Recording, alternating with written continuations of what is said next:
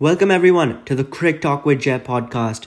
The T20 World Cup has begun and we have finished the first round. So now it's time for the Super 12 where the top 12 teams will battle it out for a spot in the semis of this edition of the of the T20 World Cup. But before we have a look at teams, let's first have a look at some of the conditions. This T20 World Cup was originally going to take place in India but due to rising COVID cases, it was moved to the UAE. And the conditions in the UAE they favor spin, and that's something that we'll see with team selections and how captains are using their bowlers. We'll be seeing spinners playing a much bigger role here in the UAE, and we could see them bowling much more in the power play as well. Um, compared to previous editions of T20 World Cups. So, really, the role of spinners in the UAE in this T20 World Cup, that's really going to be big.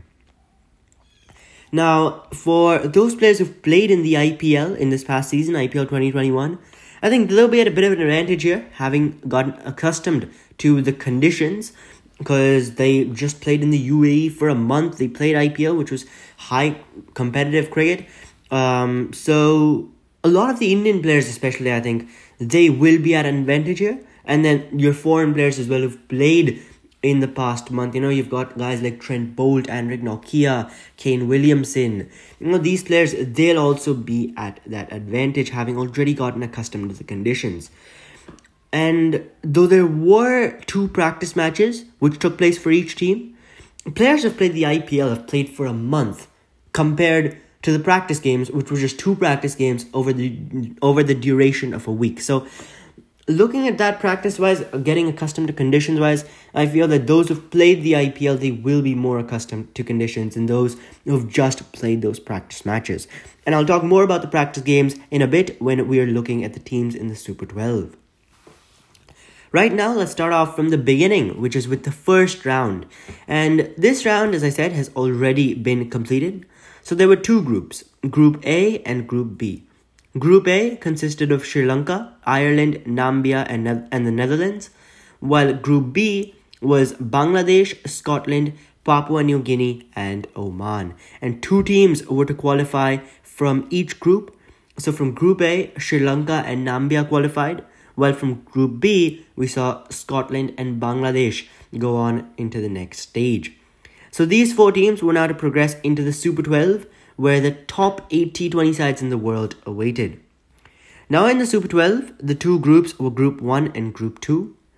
And in Group 1, you've got the West Indies, who of course are the defending champions, winning the last T20 World Cup back in 2016. Then you've got England, who were the runners up that year. You've got Australia, South Africa, and then the two teams to qualify, Sri Lanka and Bangladesh. And then in Group 2, you've got India, New Zealand, Pakistan, Afghanistan, and then Scotland and Namibia were the two teams which qualified from round one. So let's start off with Group 1, and who better to start off with than the defending champions themselves, the West Indies. They're known for the T20 cricket in this modern era, but the West Indies, they aren't really looking like a champion side ahead of, ahead of this World Cup. They lost both their warm up games which were against Pakistan and Afghanistan, and on both occasions, they were only about to make 130, which was a below par score. Now, if we look at the strength for the West Indies in T20 cricket, it has been their batting, and their strength is the fact that they've got so many power hitters in their lineup. But this time, those power hitters just haven't come to the party yet. And the West Indies, they would really want them to find some form ahead of their first game, which is against England. Now, speaking of England, they did better than the West Indies in the practice games. They lost their first one against India, but then came back well in the second game to get a win against New Zealand. In the game against India, their batting did well, with everyone chipping in with 20s, 30s, and 40s. England eventually ended up making 188 for 5 in their 20 overs, and not a single batsman hit a 50. So England, they would be pretty happy with the fact that all of their batsmen are doing pretty well at the moment. The worries for England, hmm, sorry, the worries for England would really come with the ball. And Jofra Archer, who's been England's lead bowler in the white ball format, will not be taking part in the T20 World Cup. And that'll be a pretty big blow for England. Against India, they lost the game with an over to spare and they weren't able to get many wickets. Once again, going back to the fact that their bowling attack does have a dent in there with no Jofra Archer. But then in the next game against New Zealand, they did do pretty well, you know, stepping up with the ball, did some of their bowlers, and after making 163, they ended up restricting New Zealand to 150 to win that game by 13 runs. Now let's have a look at Australia, who didn't do too badly in their warm up games. They won their first game by three wickets against New Zealand, and that game went down to the last over. The next game was was much more one-sided as India chased down 152 in just under 18 overs. Now, a big concern for Australia would be David Warner's form with the bat, and he didn't do too well in the IPL, and he was even dropped from the SRH team. He, he was the captain. He was dropped from captaincy. He was dropped from the 11 altogether. And now he's just got one run in both the warm up games combined. So at the top of the order, that's a sign of worry for the Australians that David Warner isn't in good form with the bat. And he's also not going to be high on confidence going into this T20 World Cup, which is definitely not what you want from one of your lead batsmen. But someone who's not a worry for Australia at the moment is Glenn Maxwell. He is in excellent form at the moment. He did really well in the IPL for RCB. Um, and he performed very well, you know, hitting 50s, uh, doing pretty well with the ball as well. Uh, so Glenn Maxwell, he's been really looking good, especially with the bat over the past few weeks. And he continued that form into these practice games. And Australia, they'd really be hoping that he continues this amazing form of his into this T20 World Cup. With the ball, Kane Richardson did well against New Zealand, opening the bowling. He took 3 for 24 in 4 overs. And so I feel Kane Richardson, he is doing really well at the moment. Now, let's have a look at South Africa. They won both their warm up games, which were against Afghanistan and Pakistan. And their bowling attack, it's looking good. And the entirety of their attack was really amongst the wickets in both the warm up games. With the bat, Rassie van der Dussen hit 100 against Pakistan of just 50 deliveries. And so he'll be full of confidence really coming into this T20 World Cup. Looking at the two teams which qualified from round one, we've got Sri Lanka and Bangladesh, and it was really surprising to see you know both these sides play in the qualifier. Because we look at Sri Lanka, they even won the 2014 T20 World Cup, which was the one right before the 2016 T20 World Cup. So Sri Lanka, they recently won, well, you could say recently won a T20 World Cup. And now the fact that they have to play a qualifier was just really surprising. Or not necessarily qualifier, you could say, but like a round when, you know, not directly coming into the Super 12. So that was really surprising. And really the decline we've seen with Sri Lankan cricket over the past few years, over the past decade as well, from that uh, 1996 World Cup which they won. That of course being an ODI World Cup, but still the decline we've seen in Sri Lankan cricket, it's it's been very saddening for cricket fans, I think, all around the world to see that Sri Lanka, who were these who was this great side in world cricket and international cricket, now they just haven't got those players anymore. And I feel some of this is because they really need to focus more on domestic cricket and you know really grooming those players. Because you know you had that era you know you had 1998 world cup yes you've got arjuna ranatunga you had de silva. And then after that you had the likes of sangakkara you had uh, mahela jayawardene you know you had the likes of these guys lasith malinga as well. And then after that there hasn't really been those players to step up and to fill those shoes.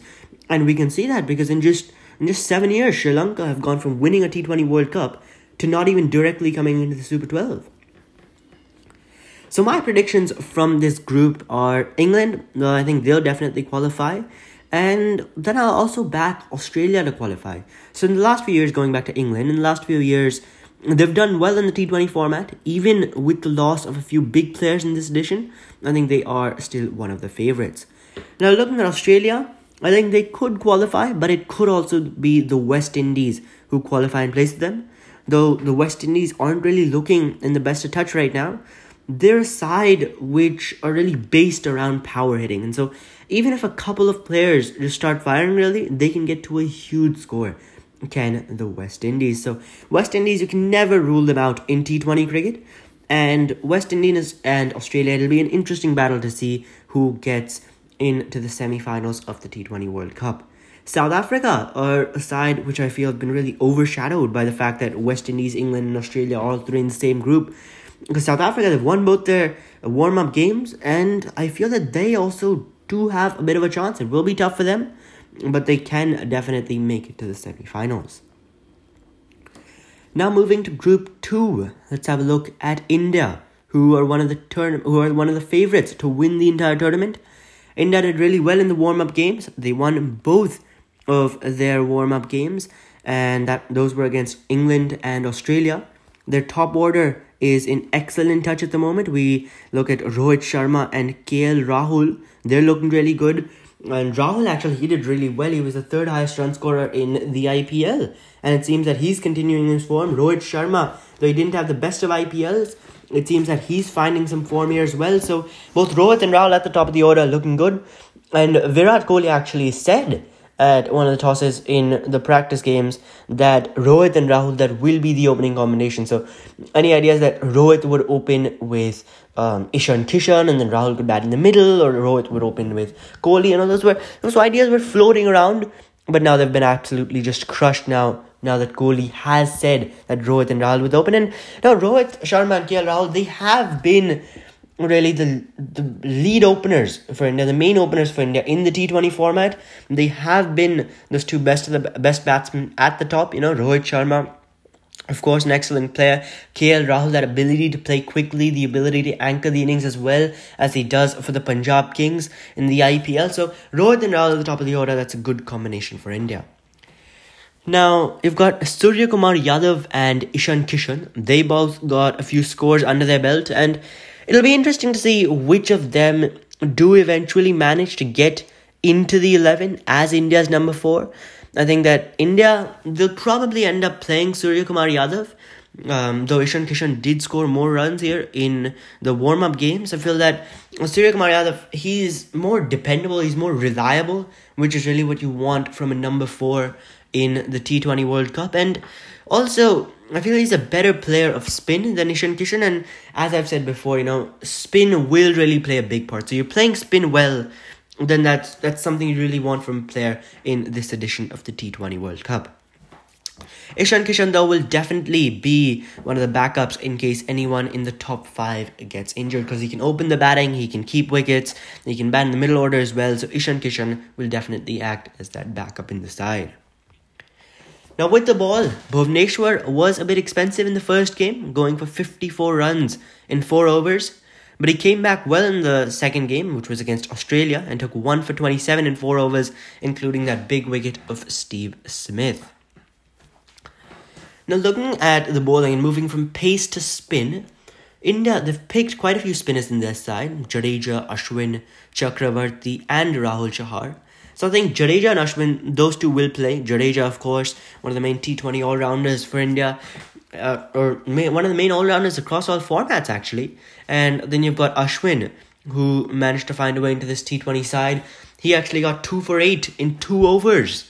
And and that was um, in the warm up games, and so I feel he will also come into his side, especially because he does so well against left handers as well.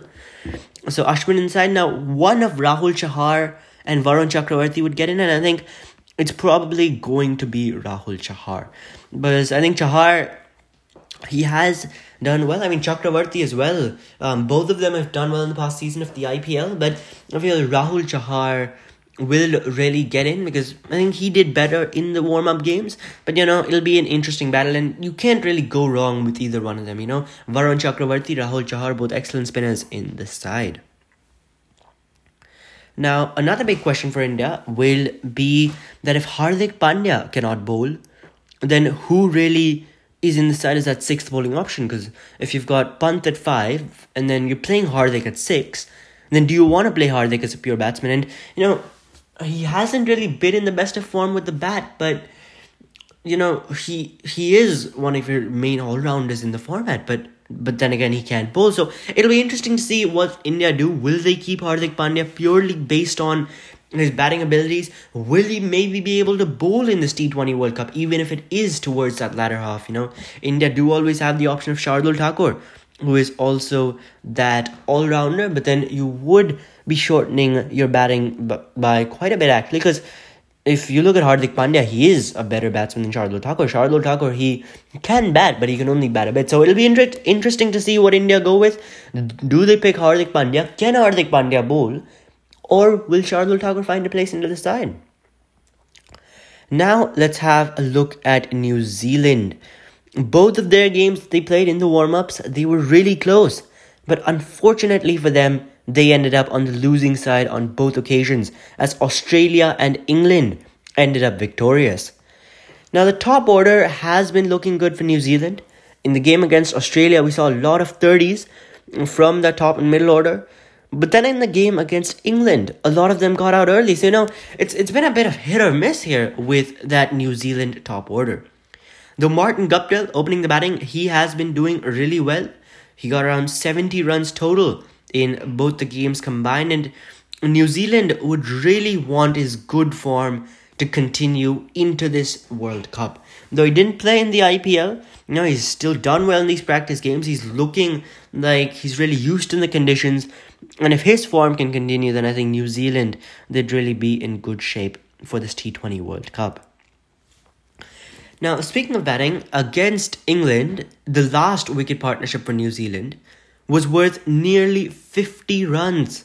Nearly 50 runs that partnership was worth. And that was between batsmen 10 and 11. And it wasn't like one top order batsman or one middle order batsman really just stuck around and played with the number 11, you know, and scored the bulk of the runs, and the number 11 just defended and took singles, know. This was between batsmen 10 and 11.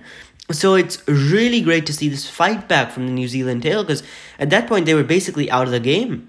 Uh, they need another 60 odd runs or so to win. And then for this New Zealand here, for the number 10 and 11 to step up and get them that close, that was really just incredible fight back from the New Zealand tail. Now, looking at Tim Southee, he bowled the first over um, in both the games of the innings where New Zealand was bowling, and he got a wicket off the first ball both times. He got Jason Roy out in the game against England, and then he picked up David Warner out on the first ball of the innings against Australia. So Tim Southee, you know, getting those first ball wickets. I mean, if if that continues, which you know it may, but um, Tim Southee really at the top. I think he's really looking good. You know, those early wickets will really help New Zealand. You know, those first ball wickets. I mean, if he keeps getting them, I think New Zealand they won't complain. You know, getting those top order batsmen out, getting that open out early, you know, it really sets an opposition on the back foot. You know, so that's why early wickets they are so key, especially in the T Twenty format. You know, because you want to look to maximize the power play, but you don't want to go out there and just lose three wickets in the first six, right? So that's why if you get a wicket early, then that really just helps your and really helps. It really puts the pressure onto the batting team and it means that they cannot accelerate as much as they would have liked to in the power play. So Tim Southee at the top, he is looking really good with the ball at the moment. Now let's move on to Pakistan. Pakistan, like many other teams, won one game and lost one game in the warm ups. They beat the West Indies in their first game with Babar Azam and Fakhar Zaman scoring runs. And in this game, and they did really well in that game. And then in the game against South Africa, Fakhar Zaman continued his form with a 50, though, uh, though Pakistan ended up losing that game against South Africa. With the ball, Shaheen Afridi picked up two wickets in both games, so he got two wickets, a total of four wickets total in the two games combined. But he was a bit expensive. He conceded 41 runs in four overs in a game where the West Indies were only able to make 130. So so I feel he was a bit expensive, but you know he is getting you wickets. So I think that's fine. As a side, you're looking at guys that even if they are expensive, if they're getting you wickets, then that's completely fine. Overall, I think that Pakistan they've got a pretty good team in this T20 World Cup. You know, likes of Babar Azam, likes of Mohammad Rizwan, Fakhar Zaman finding some form here, Shaheen Afridi as well doing well. So, well, Pakistan they've got a pretty good team coming into this T20 World Cup. Now, another team from Asia in this group is Afghanistan. Afghanistan beat the West Indies, who, of course, were the defending champions, and they won that game by 56 runs with Mohammad Nabi taking three wickets for just two runs in his four overs. He bowled two maiden overs as well. So, Mohammad Nabi, the captain, of course, of this Afghanistan side, he's done really well there with the ball. Now, I do expect Afghanistan to cause some upsets here um, though they aren't really favorites to even qualify for the playoffs, I do think that they ca- can cause some upsets, and I do think that they have the ability of being like those dark horses in this World Cup, where know they could be that team which just surprises everyone and really does well. So, the their bowling definitely does have the ability to do that, but their batting is the one thing which concerns me. You know, with Afghanistan is that their batting it's pretty unstable and it's not really too reliable. They did well in the practice games, but it's it's not really something that they have consistency with. You know, with the ball, they're consistent with the ball. You know, they continuously bowl well. But with the bat, it's a different story, you know. It's it's hit or miss with the bat for Afghanistan. And so if they do well with the bat, then I think they can definitely be those dark horses in this World Cup and come out to surprise everyone. Now, looking at the teams who qualified from round one, we've got Scotland and Nambia. And Scotland, they won all three of these games, their games, while Nambia won two. And Nambia actually beat Ireland in their last encounter to qualify for the Super 12. So whoever would win that game would qualify, and it was Nambia in the end who ended up victorious. And it was surprising that Ireland got knocked out in the super uh, in the in round one before even qualifying for the super 12 no i expected them to come into the super 12 they're not a bad team at all um, but yeah ireland they got knocked out in just round one Nambia, they made history actually qualifying because this was the first time that they're playing in a T20 World Cup. So to, to qualify there into the Super 12, I think that's just a great achievement for their country. And I feel that, you know, it's, it's, it's a historical moment for them in their history of cricket. Scotland, on the other hand, as we go back to them, they won all three of their games, and actually, um, in in an interview after one of the games, um, one of the players said that as as a side, you know, Scotland, they've being in round one, they've really got to just win all of their games, and Scotland, they're doing exactly that. Now, obviously, t- uh, competition is going to be tougher in that Super 12. But Scotland as well, they've got the ability to cause some upsets. I mean, um, you know, they've, they've done well over the years, but they just haven't been able to really compete with some of the top teams in the world. But I think they've got a good side and they can really, you know, cause some upsets in this World Cup. So my predictions from this group are that India and New Zealand will qualify. I think both teams they've done well in the warm ups, and I think they'll continue that coming into this T Twenty World Cup. Pakistan also do have a good chance, and I think that they should. It should be a good battle between them and New Zealand for a spot in the playoffs because Pakistan and New Zealand, both teams are looking good right now, and both of them really. It'll, it'll be interesting to see which of them qualifies. And as I said before, you know, teams like Afghanistan they could cause some upsets, you know, be that surprise team, but it's it's unlikely that way. So I think Pakistan and New Zealand, one of them will really qualify. I'm gonna go with New Zealand and then India, of course. I think they are giants in world cricket in all three formats. So India to qualify, and then one of New Zealand and Pakistan from this group. And as I said before, from the other group, I'm picking England and Australia. So my four picks for the playoffs: England, Australia, India and New Zealand, with New Zealand competing a bit with Pakistan and Australia up against the West Indies as two matchups, which I feel only one of them will qualify, and it'll be interesting to see which one of them do. So thank you for joining me today in my preview of the Super 12 and my review of round 1 as well and the warm-up games as well and I hope you have a great rest of your day.